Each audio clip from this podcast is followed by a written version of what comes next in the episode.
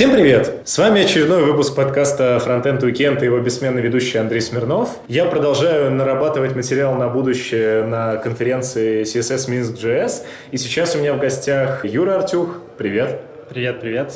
Ты сегодня, на тот момент, когда это люди будут смотреть уже непонятно когда, рассказал э, дико крутой доклад про анимации и вообще показался мне очень э, интересным разносторонним человеком, у которого очень богатая история. Как раз хотелось бы с нее начать. Ты, насколько я смог найти в интернете, в 16 лет поступил в Киевский вуз. Что это был за вуз и стало ли это отправной точкой э, для того, кем ты являешься сейчас? Да, безусловно, наверное, точка отправная даже раньше раньше случилось, потому что я занимался математикой в школе, участвовал в олимпиадах всяких, и я поступил в Шевченковский университет, наш главный, как МГУ, что ли, но он в Киеве находится, и на факультет механико-математический, на специальность математика, прикладная математика. И, конечно, это отразилось. Я до сих пор люблю математику, и до сих пор люблю эти анимации за счет того, что они являются просто визуальным отражением математики. Ты Соответственно, после всего этого, каким образом из математика стал именно веб-разработчиком и как вот началось все это твое шествие в мир фронтенда и анимации в том числе? Ну, меня просто укусил другой веб-разработчик, и я стал... Но на самом деле, однажды в общежитии меня так получилось, что меня выселили из общежития, мне было нечего делать в университете, я не жил в общежитии, и решил прочитать книжку HTML для начинающих.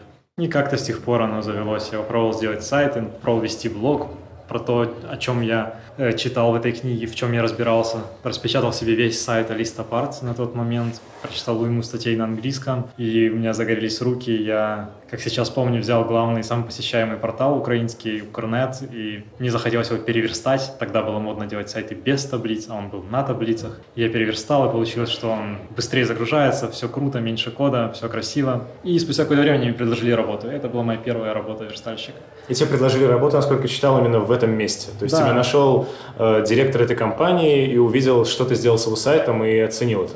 Фактически, да. Они нашли меня в Гугле, так как мой пост в блоге назывался переделать Укрнет или что-то вроде этого. Они время от времени мониторили ситуацию, и однажды они просто нагуглили, что мой блог был в десятке рядом с их сайтом, собственно. И они меня таким образом нашли и пригласили, да перейдем к веселой части. Я нашел, что тебя называют самым красивым верстальщиком Рунета. Можешь рассказать эту историю, каким образом так получилось и откуда вообще это пошло? О, да, это получилось случайно. Какое-то время я занимался, кроме того, что я там верстал и все такое, я еще занимался организацией мероприятий, там Web Standards Days организовал, еще какие-то конференции мы организовали. И однажды мы организовали приезд Дмитрия Жукова из Самары, такой из дизайнер, иллюстратор известный. В студии Turbo Milk он когда-то раньше работал. И он почему-то ляпнул в Твиттере, что самый красивый верстальщик то ли встречал его, то ли что-то в таком духе, потому что я его встречал, там мы организовали мероприятие. И с тех пор кто-то увидел это, и ребята, которые брали у меня какое-то интервью или писали про меня статью, они просто решили также ее заглавить, потому что всем показалось это смешно. И с тех пор это ко мне привязалось. Теперь я так знакомлюсь с девушками, я просто ей говорю,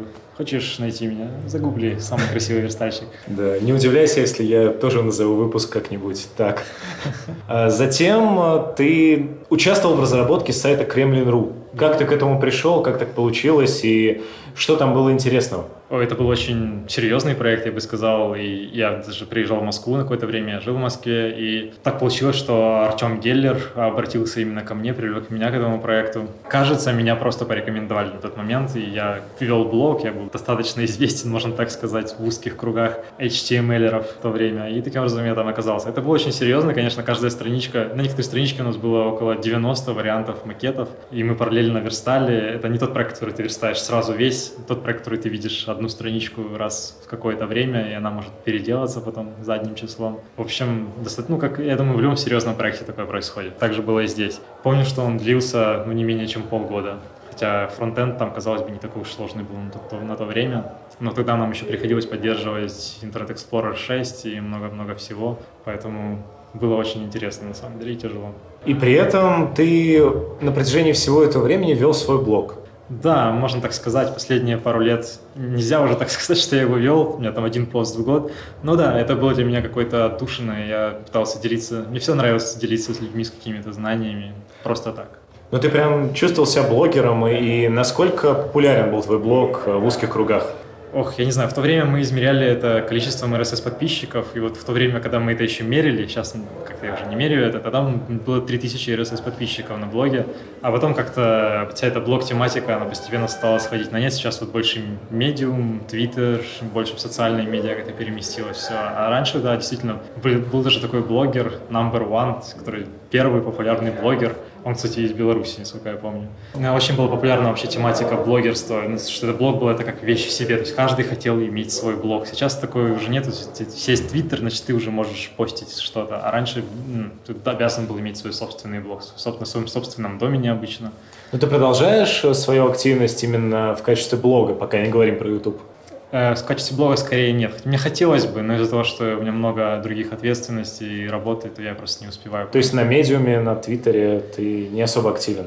У меня есть черновики, но я до сих пор никак не запущу. На Твиттере, наверное, можно сказать, что активен. Каждый день, недели что-то точно пощу. Окей. И затем, э, не так давно, у тебя появился YouTube-канал, на котором ты делаешь в онлайне какие-то крутые вещи, при этом в углу твое лицо, по сути, и, ну, банально это получается стрим, как э, разработчик делает прикольные вещи. Да, совершенно верно. Это был какой-то личный челлендж, и один из моих знакомых в Киеве как раз занимается стримингом, но совершенно не в девелоперской, конечно же, тематике. Больше это связано с геймерством, с дотой и с прочими чемпионатами, с Counter-Strike. И он как-то мне решил заразить, говорит, да давай стрим, почему бы нет? Что такого? Никто не стримит код, ну мало кто, по крайней мере, даже в мире. И я решил попробовать. У меня как раз было такое время, что у меня было, были свободные воскресенья, бывают такие периоды в жизни, и я решил, что почему бы нет? И попробовал, и люди, был очень позитивный фидбэк, фидбэк, люди начали просить «давай еще», и я решил, почему бы и, и не сделать еще. Что мне доставляет искреннее удовольствие, когда людям это приятно. Я все, всегда в стримах говорю, что мой стрим, мой канал работает на кармических плюсиках. То есть, если вы говорите спасибо, если вам нравится, значит, вы оплатили мой стрим. Но ты, по сути, стримишь э, именно в Ютубе. То есть э, ты перебирался или пытался ли перебраться в Twitch и каким-то образом э, начать именно стримить по настоящему, потому как сейчас стримят, а не просто в записи выкладывать вещи? Я посмотрел в интерфейсе, посмотрел, кто как стримит в Твиче. Честно говоря, почему-то мне показалось, что на YouTube это будет более уместно, именно такая тематика, что более удобно для людей потом смотреть э, видео в записях. Потому что скорее именно в девелоперской тематике получается так, что меня больше смотрят в записи, чем онлайн. Есть люди, конечно, которым нравится повзаимодействовать немного, посмотреть, как это вживую происходит, посмотреть на все тупники в реальном времени. Но большинство смотрит, конечно, в записи. Не все могут найти время вот именно в тот момент. И YouTube мне казался более удобный формат для хранения вот этих архивных записей. У тебя уже есть какой-то план на ближайшие несколько выпусков, сезонов того, что ты будешь записывать. Потому что, ну, рано или поздно наверняка ты можешь там, в какой-то момент э, исписаться условно и не знать, э, что прикольного можно постримить. Честно говоря, это произошло после второго стрима уже, поэтому я уже даже привык к этому ощущению. И у меня есть какие-то приблизительные планы, о чем мне бы можно было рассказать, о чем хотелось рассказать. Но, как правило, это случается в пятницу вечером или в субботу, и я, наконец, придумаю, что же будет в воскресенье. И у тебя уже, я насколько видел, около двух с половиной тысяч подписчиков. Значимая ли для тебя эта цифра? Ставил ли ты себе какие-то цели того, как ты хочешь развиваться и как ты хочешь набирать популярность? знаешь, цели не ставил. Основной целью было для меня вообще сам факт стриминга, чтобы меня смотрели. Но теперь, конечно, меня начинают влечить какие-то цифры, две тысячи, две с половиной тысячи. Теперь хочется, ну как же, нужно же 10, это какая-то более круглая цифра, чем две с половиной. Теперь я начинаю про это думать, что, может быть, нужно делать более качественный контент, может, ну, нужно делать это на английском и так далее. Но сами по себе цифры меня не привлекают, скорее цель это какая-то кармическое, что ли, богатство, как бы это странно не звучало. Если людям будет нравиться, если большему количеству людей будет нравиться, вот это для меня цель. Какая была тенденция роста у подписчиков? То есть было ли это так, что условно до десятого выпуска тебя никто не смотрел, а потом хоп, и сразу понеслась? Или это был равномерный рост? Скорее, я бы сказал, равномерный рост, приблизительно каждые пару недель, плюс 100 подписчиков. Я не знаю, по YouTube меркам, мне кажется, это немного. У меня такая достаточно и тематика-то узкая, фронтенд. Все обычно смотрят какие-то забавные видео про политику или интервью со звездами, а тут какой-то фронтенд, какой-то парень по воскресеньям что-то делает. То, наверное, эта цифра нормальная, особенно учитывая, что и на русском языке это только делают. Но мне бы хотелось, конечно, наверное, больше все-таки. Но ты не собираешься останавливаться и не собираешься как-то трансформировать этот формат? Пока что я не вижу, как он может трансформироваться, разве что вот на английском начать еще вести. У тебя, помимо всего этого, есть э, собственная компания, которая называется Code River. Если можно чуть более подробно, я посмотрел э, ваш сайт. Там э, я нашел кучу фотографий забавных, где все указаны как фронтенд-девелоперы. Если можно, чуть более прозрачно и понятно, чем вы занимаетесь и в чем была, в принципе, идея компании, как она создавалась. Да ты, в общем, абсолютно все верно увидел. Наша компания занимается только фронтендом, поэтому все в компании только фронтенд-девелоперы. Ну, есть, разумеется, менеджеры, но мы занимаемся только фронтендом, начиная с HTML писем, верстки и заканчивая какими-то React-приложениями, электрон или даже нативными приложениями, ну, которые делаются на веб-компонентах какого-то рода. То есть, да, мы занимаемся исключительно фронтендом, нас около 15-16 человек на данный момент, и вот реально абсолютно разнородные проекты. В том числе делаем разные анимационные проекты в 3D или с какими-то крутыми анимациями, которые потом подаются на аварды. Но это скорее для души, я бы сказал. А, естественно, большая часть проектов — это какие-то лендинги, интернет-магазины, все что угодно, все, что видно в вебе.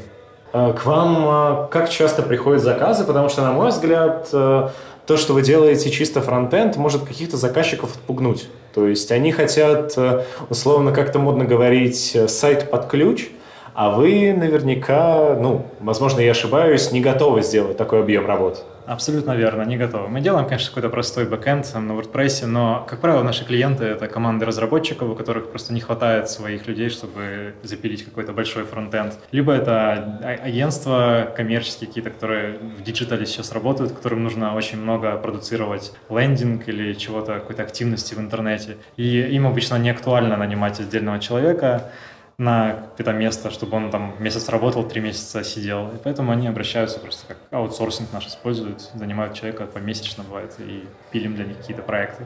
Много вообще, если это не закрытая информация, может быть заказов в месяц, которые к вам приходят? Это очень сильно зависит от времени заказа. Я бы так сказал тебе, отвечу, наверное, не о количестве, а скорее о средней длительности заказа. Я бы сказал, что средняя длительность заказа для нас это полторы-две недели где-то в среднем длится. Конечно, есть те, которые годами длятся, а есть те, которые реально занимает один-два дня. То есть все, что угодно мы делаем, все, что касается фронтенда. А как именно вообще пришла идея? По, по сути, ты просто набрал э, каких-то наверняка талантливых именно фронтенд-разработчиков, которые могут делать какие-то нетипичные вещи, которые обычно разработчики делать аналогичном уровне не могут, и собрал их вместе.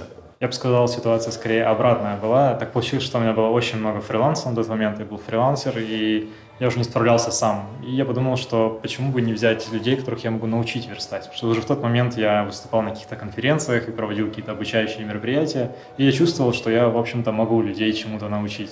И я провел собеседование, выбрал ребят, которые мне понравились по каким-то причинам, казалось, что я могу их научить. И я их начал учить, и в итоге вот теперь нас много-много, и мы продолжаем учиться. И я до сих пор в своей компании, вот до сих пор мы никого не брали, кто был бы уже опытен очень и, и крут. То есть, как правило, все начинают приблизительно с нуля или там около того, с базы. Ты много ездишь по всяким конференциям. Какую ты видишь в этом э, цель и перспективу? Насколько тебе это э, в кайф? Насколько тебе это нравится? Это вот э, вливается в ту часть, где мне нравится делиться чем-то с людьми и слышать их благодарность потом о том, что они чему-то научились, или им просто было забавно и весело послушать мою презентацию. Это абсолютно та же часть головного мозга получает эндорфины, что и при стриминге, что и при написании полезных статей для людей. Просто нравится. Давай перейдем, наверное, именно к тому, каким образом ты начал делать и начал специализироваться именно вот на анимациях, на HTML. Как это вообще получилось? Если можно как-то концентрировать мой вопрос, я бы его задал, так? В какой момент ты начал, отказался от каких-то простых анимаций на HTML и CSS и перешел вот туда, вот в WebGL, вот во все это? Это случилось в какой-то момент, когда нам прислали дизайн, и этот дизайн был с моушеном, и в этом моушене был такой эффект, который мы попытались повторить на SVG, попытались повторить на Canvas 2D, и в каждом из случаев оно все тормозило. А затем я увидел, как тот же самый эффект реализован, ну, не таким большим количеством кода, но на WebGL, и он абсолютно не тормозит, и процессор абсолютно на нуле, и я подумал, ну как так, ну как, это же тоже фронтенд, я, как, и вдруг я этого не знаю, я должен в этом разобраться. И это было такое подстегивание, что ли, я же был уже опытный, где-то внутри себя ты считаешь себя уже достаточно опытным человеком, когда ты лет 10 этим занимаешься, а тут появляется что-то, например, шейдер, язык JLSL, в котором ты совершенно ничего не понимаешь. И у меня возникло такая тяга разобраться в этом. И вот так пошло-поехало. И сколько потребовалось времени, чтобы в этом разобраться и все это освоить на таком уровне? Не могу сказать, что это время прошло, я все еще осваиваю. Мне кажется, это бесконечный процесс. Настолько же, насколько сложная математика, настолько же сложное изучение этих шейдеров, и настолько же бесконечные, можно интересные эффекты получать, которые, правда, непредсказуемые порой, но тем не менее, это интересно. То есть мне это сейчас как хобби разбираться в шейдерах для меня очень интересно. Но все же, сколько ты уже этому посвятил времени? О, наверное, последние месяцев пять я активно разбираюсь в этой тематике. И насколько ты считаешь, ты уже процентов освоил данный материал? Вот я скажу так, 10%. А, то есть еще бездонная да. река впереди. Чем больше я осваиваю, тем больше я понимаю, сколько же можно всего еще сделать. Хорошо. А откуда, в принципе, взялась вот эта вот э, любовь к математике? Это как-то с рождения была любовь к цифрам э, и ко всему тому, что с ними можно сделать? То есть я правильно услышал тебя, что это все пошло еще из школы, но как ты смог вот эту именно искреннюю любовь к математике в себе сохранить и пронести на протяжении всей своей карьеры? В какой-то момент в школе я получил тройку в четверти по геометрии, и я почувствовал себя так стыдно, меня так на себя разозлился, что я не могу в этом разобраться, что я решил, что я все, я в этом разберусь. Я даже попросил своих родителей, чтобы они меня отправили к репетитору по математике. Но когда я пришел к репетитору, он развел руки и сказал, ты же и так все знаешь, чего ты? И в итоге я начал разбираться, разбираться, начал ходить на кружок, ездить на Олимпиады, и мне это так увлекало, мне это так нравилось. Но изначально началось с какой-то злости на себя за эту тройку в четверти. Ты еще рассказал э, на докладе, и в целом я видел, что ты очень любишь сальсу. Если можно, расскажи, как ты пришел к этому, почему тебе нравится этим заниматься и подобное. Да я, в общем, как и большинство парней, наверное, стесняюсь танцевать и стеснялся танцевать. И для меня это был такой страх или какой-то стресс. И именно поэтому я решил, что нужно пойти поучиться танцевать. Так случилось, что знакомые порекомендовали сальсу, и оказалось, что это сальса. И я танцевал сам не только сальсу, еще и West Coast Swing.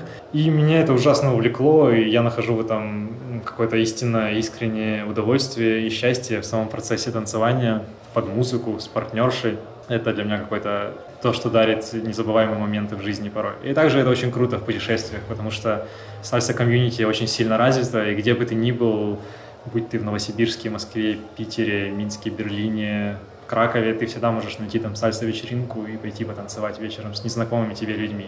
Как много времени ты вообще уделяешь э, сальсе условно в неделю? Ну, когда я учился лет пять назад, это было, я танцевал 3-4 дня в неделю. В некоторые дни это занятия, в некоторые дни вечеринки. А сейчас, наверное, хорошо, если раз в две недели получается выбраться на вечеринку.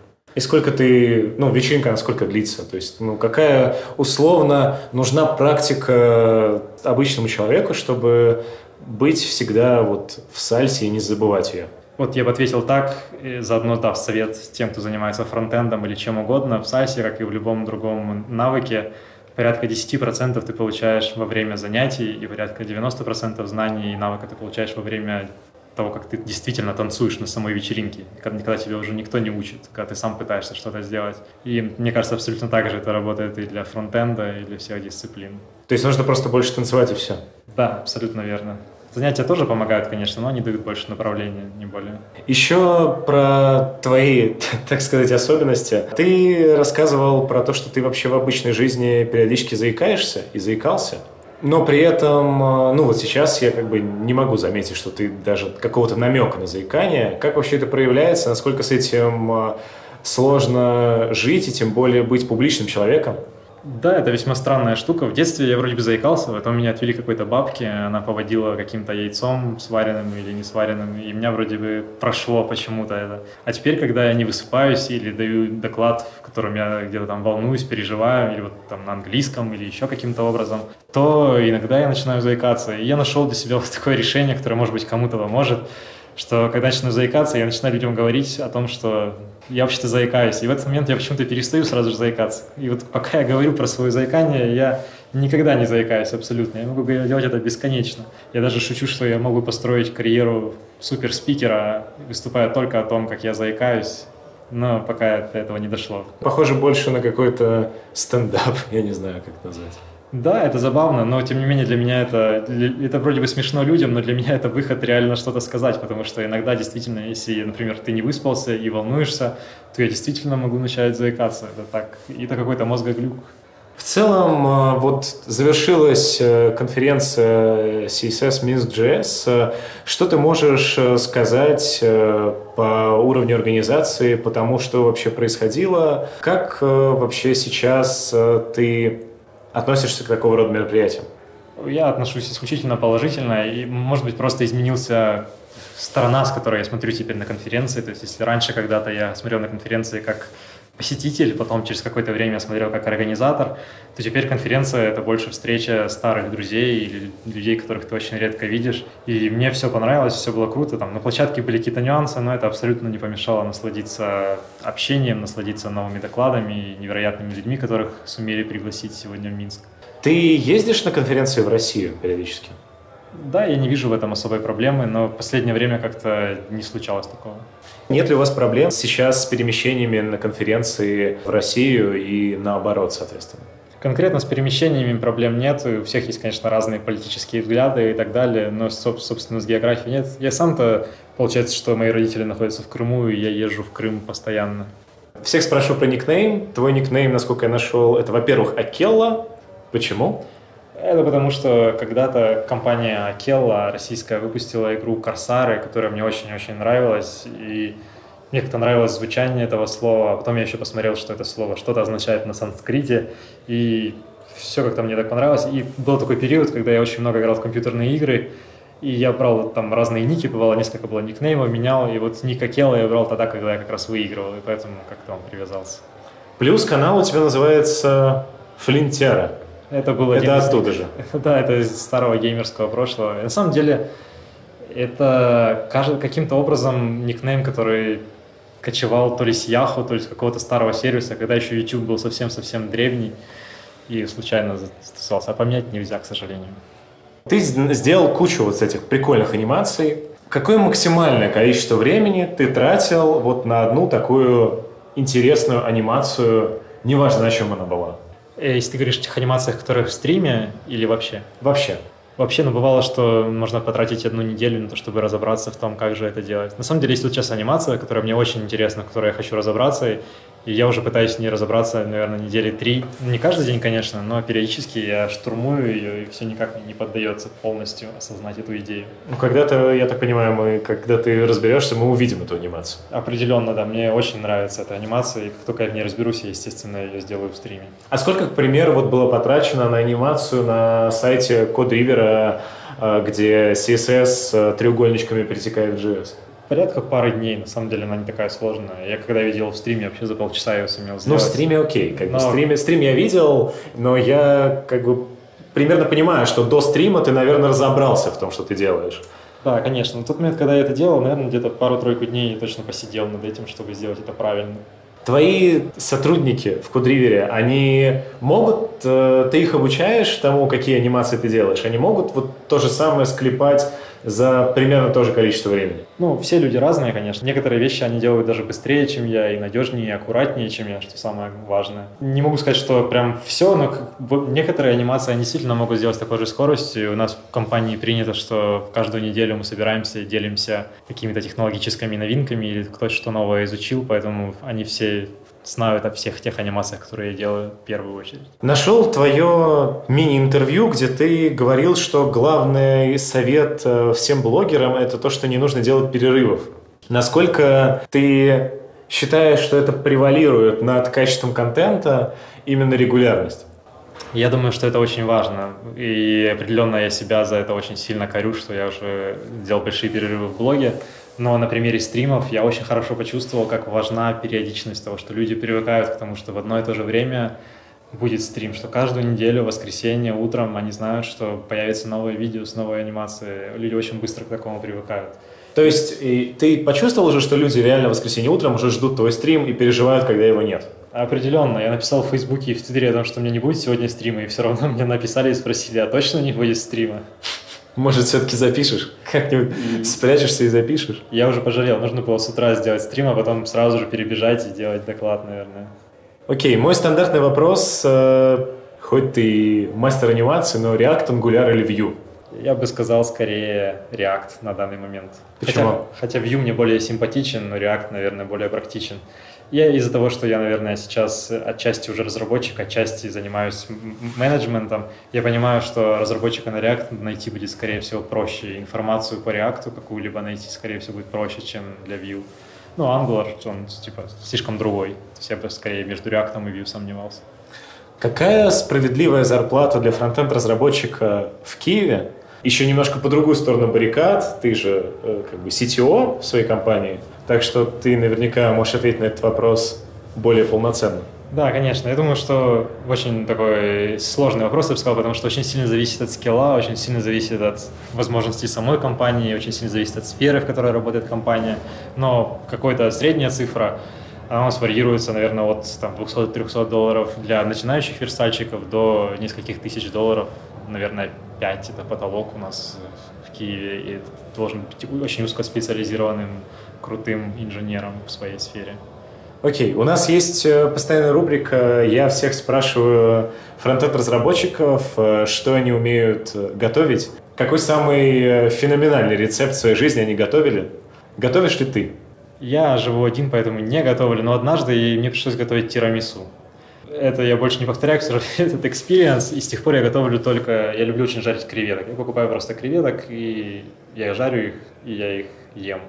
Я думаю, всем интересно, как максимально просто можно очистить креветку? Это непростой вопрос, потому что зависит, во-первых, от размера креветки. Если она большая, то нужно вырезать еще в спине такую штуку, которая скрипит на зубах. Но в целом в последнее время пришел к тому, что я жарю их э, прямо в панцире и чищу их уже потом перед едой. Так они сохраняют больше сочности. А как долго нужно жарить креветки и на чем? Просто на оливковом масле или как? Да, просто на оливковом масле буквально несколько минут с добавлением специй. Круто. А, последнее, что тебе хотелось бы услышать, э, это мой гость э, каждую неделю советует что-то нашим слушателям на следующую неделю, какой-то полезный материал, статью или что-то подобное. Что можешь посоветовать ты, ну, разумеется, кроме твоих э, еженедельных стримов? Да, конечно. Я могу посоветовать две вещи. Так как сегодня у меня был доклад про WebGL, то я посоветовал веб-сайт thebookofshaders.com. Там очень интересный материал для того, чтобы начать знакомиться с шейдерами и с WebGL в целом. А второе, что я посоветовал с точки зрения стримов и видео, есть такой канал, называется Coding Train. Он на английском, англоязычный, но он совершенно потрясающий, очень энергичный ведущий, очень интересные темы. Он в чем-то, наверное, похож на меня, а в чем-то я бы хотел быть похож на него. Окей, Юр, спасибо тебе большое, что уделил время.